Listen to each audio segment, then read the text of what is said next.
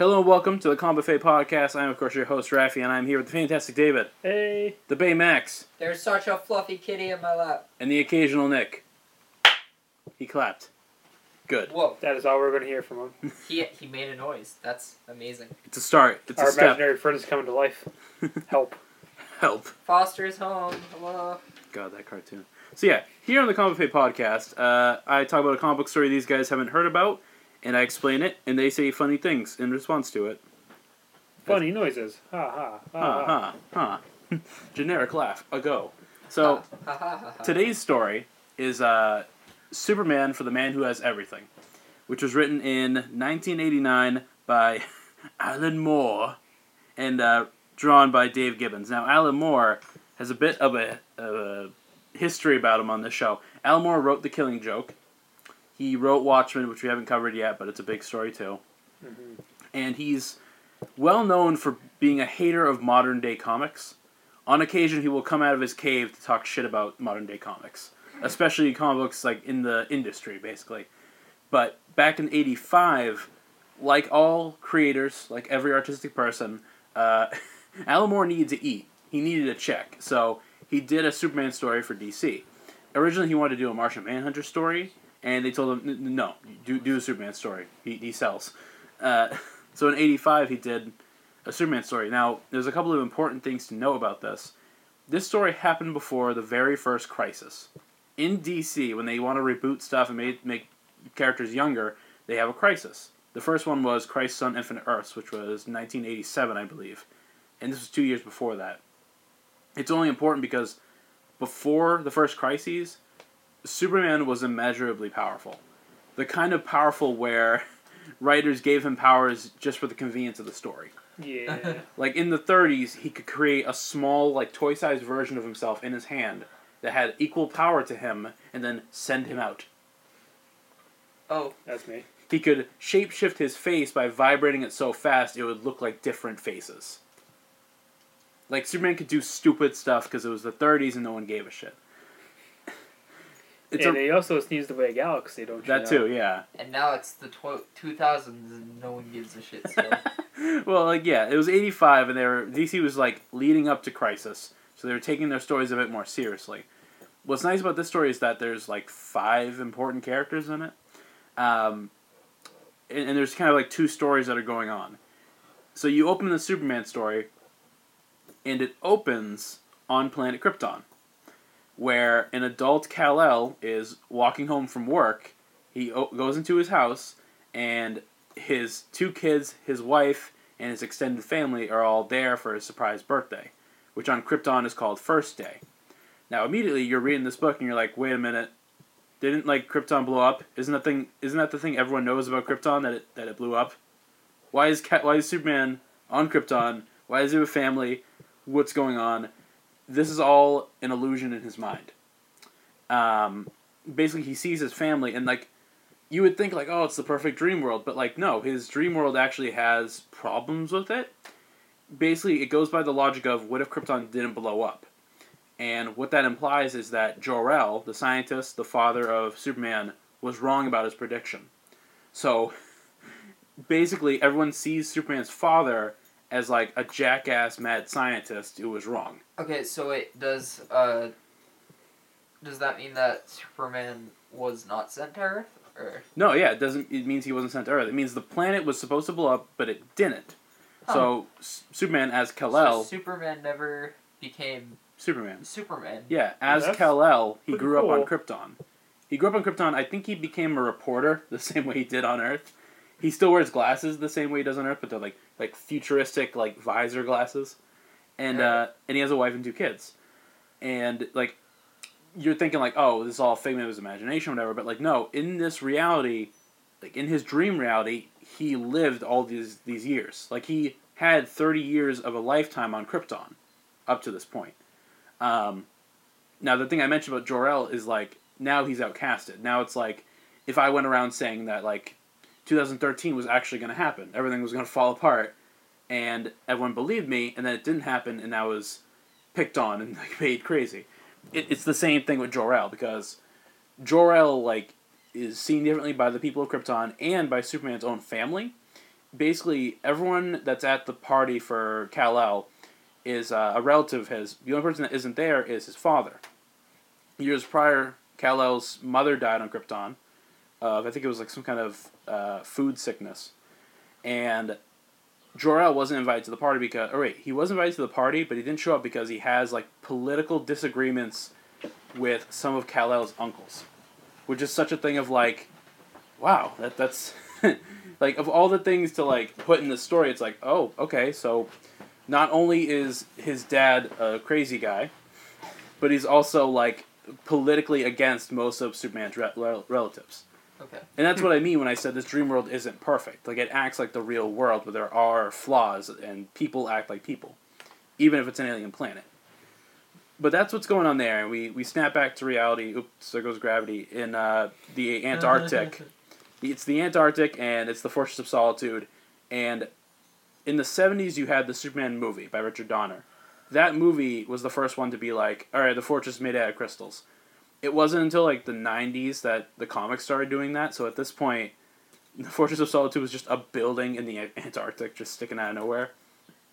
And the way you would get in, and I love this, you could only get into the Fortress of Solitude with a giant gold key that was so massive and so heavy, only Superman could lift it.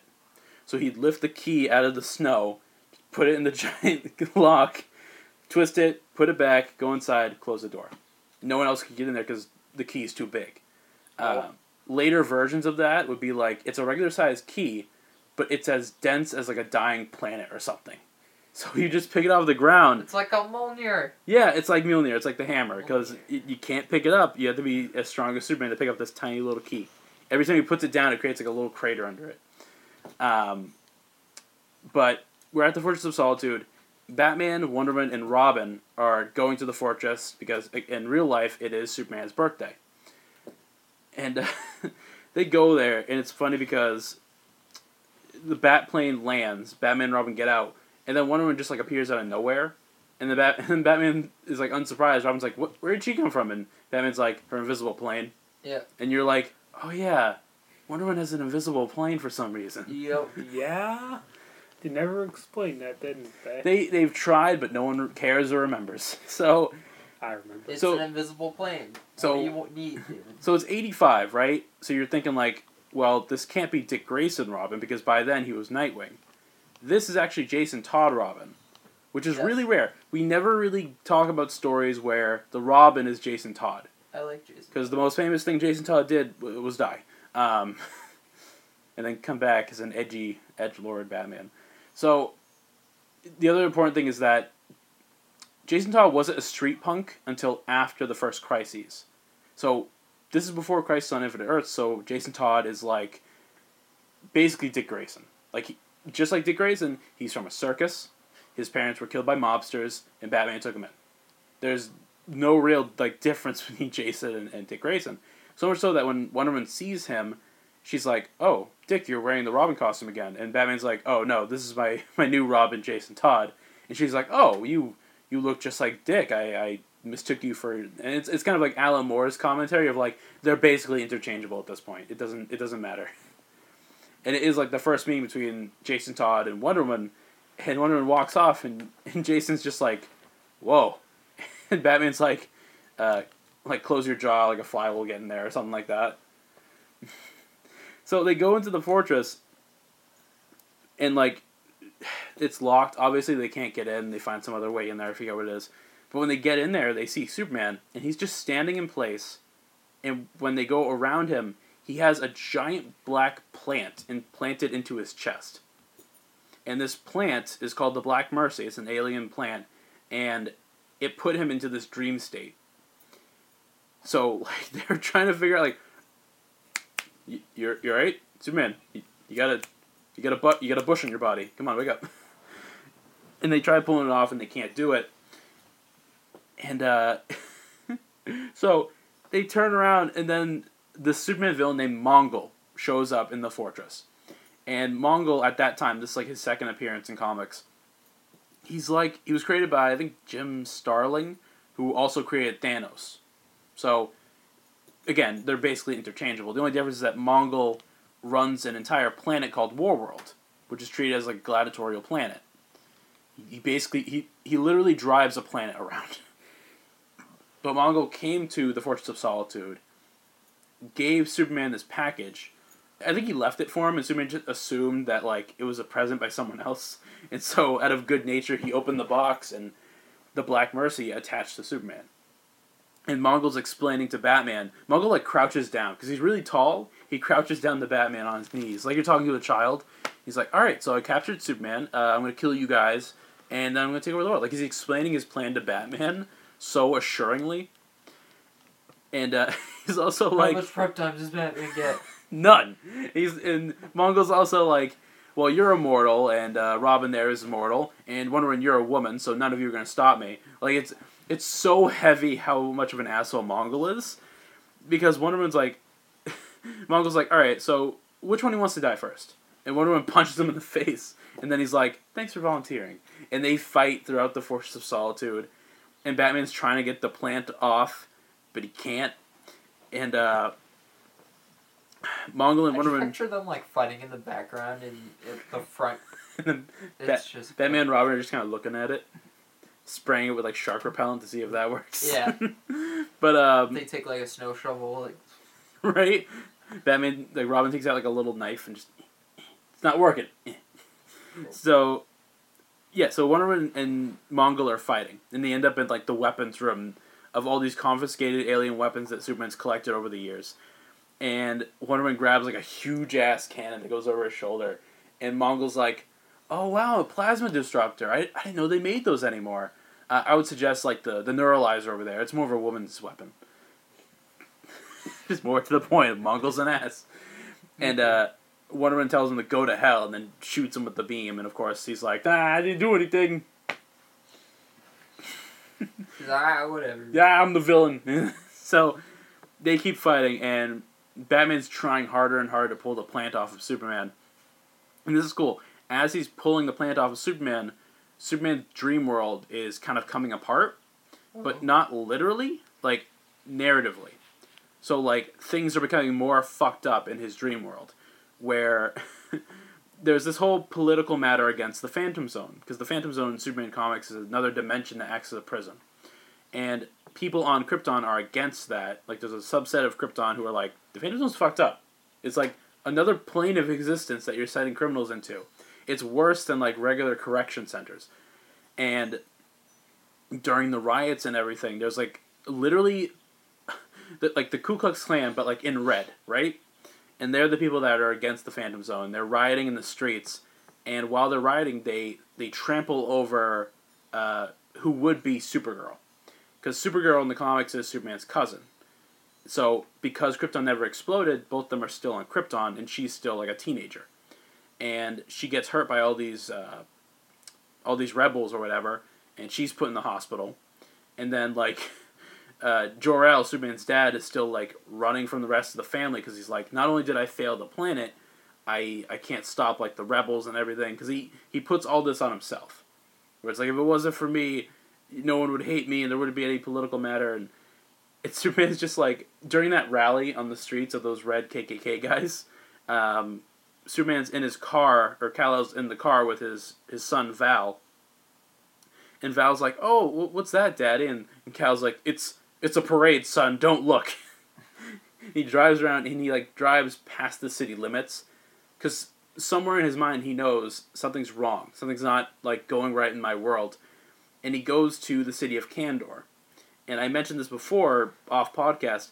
Kandor was the city that Brainiac took off of Krypton. Before Krypton exploded, Brainiac just swooped down, plucked the city, put it in a bottle, and then flew off. Uh, this happens here. They drive to Kandor, and literally around the city limits is just a crater. No city, no people. Superman doesn't know what the hell is happening.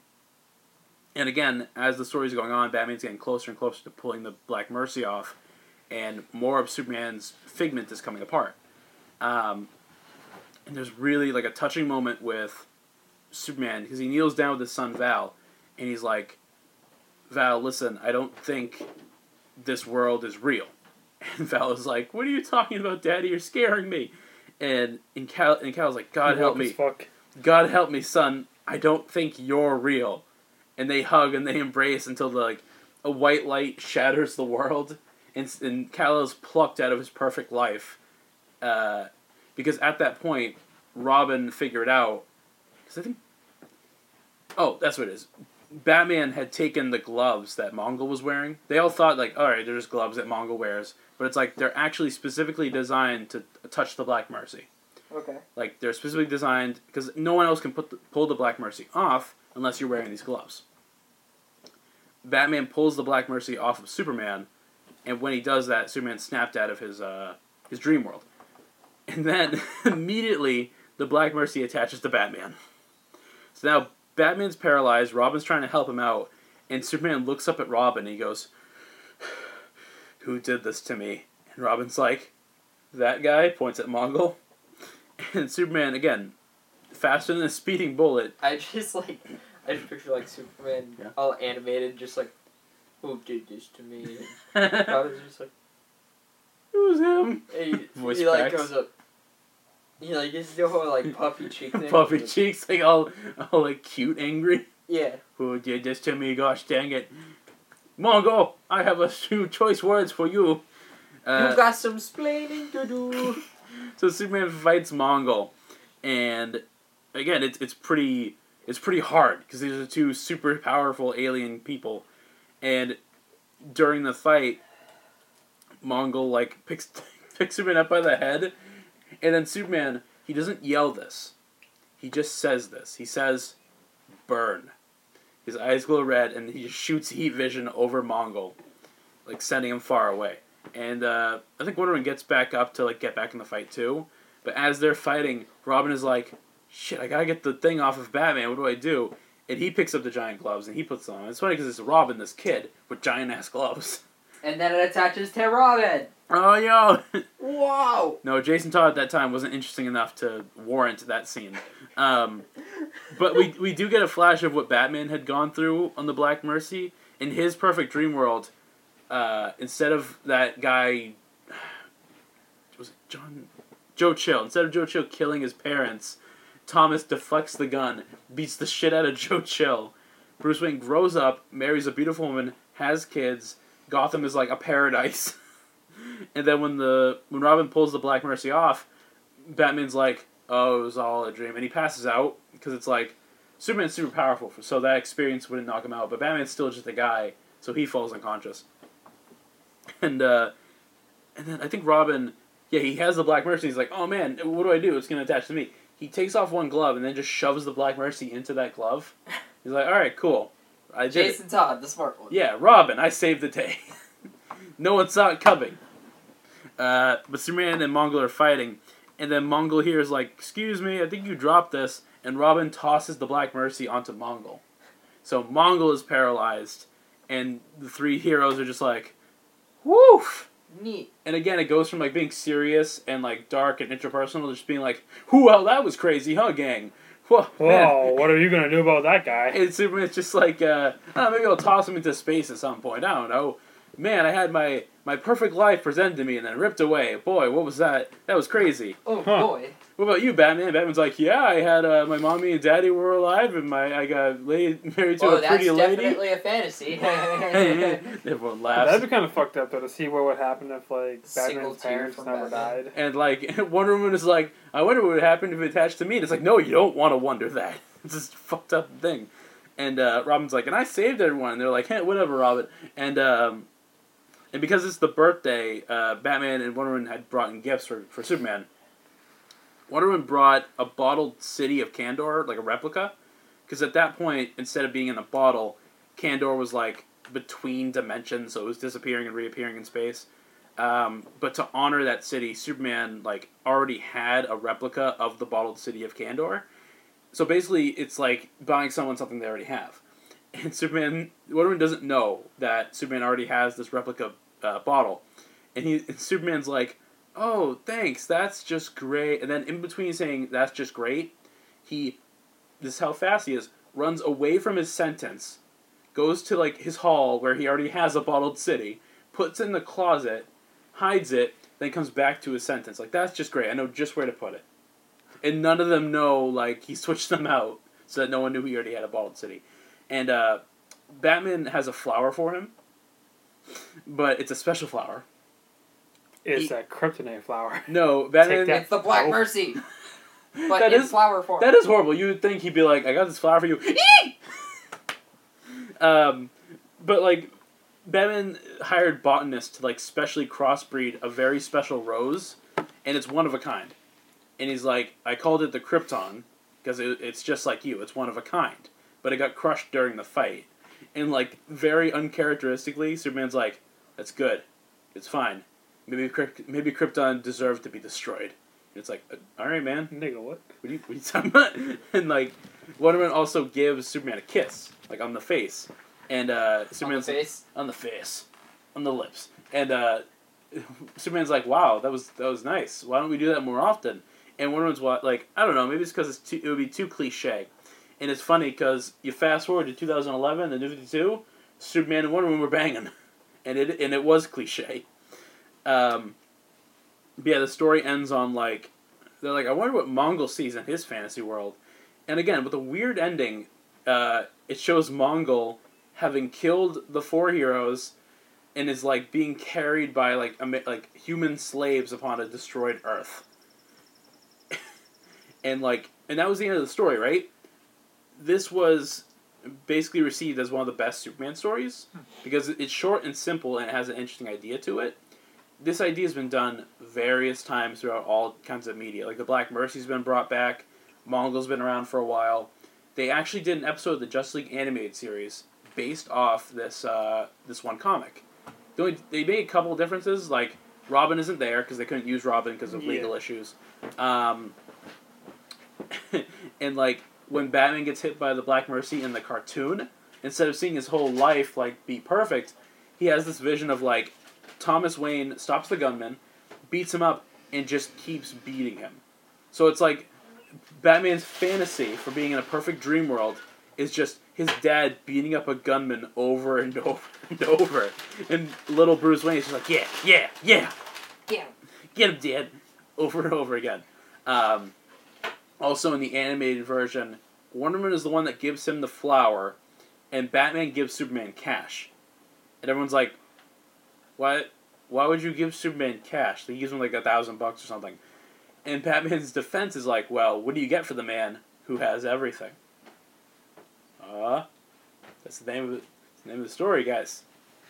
I Ah. get it. Ah. Not really. Not really. and uh, yeah, it, again, this is a, a story that they keep bringing up. They actually did a story like that in the recent Trinity book, where Batman, Superman, and Wonder Woman are all possessed by the Black Mercy, and it was a plan done by Mongul, who teamed up with Poison Ivy because hey, it's a plant. So yeah, they, they've reused this story a bunch of times, but that is basically Superman for the man who has everything. Max, what did you think about this story? So, I think the Black Mercy sounds like a super awesome thing. Mm-hmm. It's it's really cool, uh, in concept. But it's also kind of like weird because it's very obviously a double sided, or yeah, a double sided blade or whatever. Mm-hmm. It's like It's like you get everything you wanted, but you also can't move, and it's just a dream. yeah, and then also like. You take the gloves and take it off, but then it attaches to you. you gotta be Like, really careful. You gotta keep it at arm's length. The problem Yeah. is that Batman just took it off like, oh man, look at this Like, Oh! Fucking Batman. He's you- autistic. What did you think, uh, David? I like it. It kind of raises the question of like, what would the other superheroes' lives would be like if they never, you know, Became superheroes. yeah. Yeah. So it's kind of like, oh, I want to see this on Flash. I want to see this on Hal Jordan. I Mhm. want to see this on this person. I it's, thought, it's a, it's interesting. and it was interesting that like it's not even fake. Like he, it, for him, he lived a real life and actually had a son. He was there for his son's birth, and then to be like, son, I don't think you're real. Dad, what are you talking about? Why do you say these things? Uh, Why do you do these things you do? Nick, did you want to talk or what- just give it a thumbs up? What do you want to do here? Oh well, actually, this isn't the first time I've heard of the Black Mercy. Okay. I actually first saw it on the Justice League animated series, and Mhm. it was one of my favorite episodes. Right on. So like, the Black Mercy is one of the most. Is honestly, it's probably like the strongest thing in the universe. Mm-hmm. Like- yeah, it can attach to almost anyone. It can attach to anybody. Like, it puts Superman like practic not on his knees, but Practically like out of. out He's of standing commission. up. he's out of commission. Yeah, figuratively, he's on his knees. So like, if some villain was to amass like a lot of them and just somehow Just keep throwing able to them. like just stop, boo, boo, boo, boo, boo. Like, you're you in a take- fantasy world. You're in a fantasy world. You take that uh, Justice League movie where the guy uh, used all of Batman's plans to defeat every Justice Yeah. League member, and then they put the Black Mercy on Batman. Yeah, Then it would have been over. yeah, Yeah. Or you know, a bullet. A bullet would also stop Batman. I mean, yeah. How Yeah. much prep time he has? How much prep time does he have? He'll block Point that zero four bullet. seconds. He prepares for That's the gun. enough. He's got this. He moves around the bullet. Uh, does the guy take the gun out of his pocket? He takes out. That's, Batman. His, that's enough time. he took. Uh, he takes out his anti-gun gun. Takes out his gun He repellent shoots spray. the bullet. It's just mace. In actuality, Batman is the bullet. Whoa, Sprays Woke himself with fuck. gun repellent that's spray. symbolic. No, Batman, don't cover yourself with with uh with shoe gloss. That's that's not Imagine okay. if Batman became something he hated, so it became a gun instead of a bat. Yeah, he became Everything's Gunman. gun themed. yeah, you'd think because it's like oh, just like a walking gun. I became the thing I feared, a A walking s- gun. Which one would win? A sword with a gun or a gun with a sword? And then he's gunman and Robin's bullet. His cape is made out of bullets. Bullets. Batman, that's fucking dumb. Also, I mean, gunman, that's that fucking dumb. Episode- a gun with a gun and That sword. episode of uh, Just the Animated, it's one of the only times Alan Moore has like been okay with his story being adapted. Like he doesn't like the Watchmen movie. He doesn't like like the Killing Joke animated movie. Alan Moore, like the only thing he likes is that adaptation of the Superman story on the Justice, Justice League animated show, which is like cool, but it's also like Alan Moore. Nothing fucking impresses you. Don't go back in your cave. All the all you hipster kids with your young Spider Gwens and your Squirrel Girls I wrote read ki- real comics. Your I wrote Killing freaking Joke. badass Harley Quinns. Yay! But yeah, uh, that is Superman for the man who has everything uh, from DC Comics. I hope you guys enjoyed it. We had a fun time here. Thank you all for listening so much, and we will be saying goodbye. Bye. Be sure to check out panelbuyer.blogspot.com, panelbuyer.podbean.com, and look for the Panel Buyer on Facebook and Twitter. The Panel Buyer is also on YouTube and on iTunes.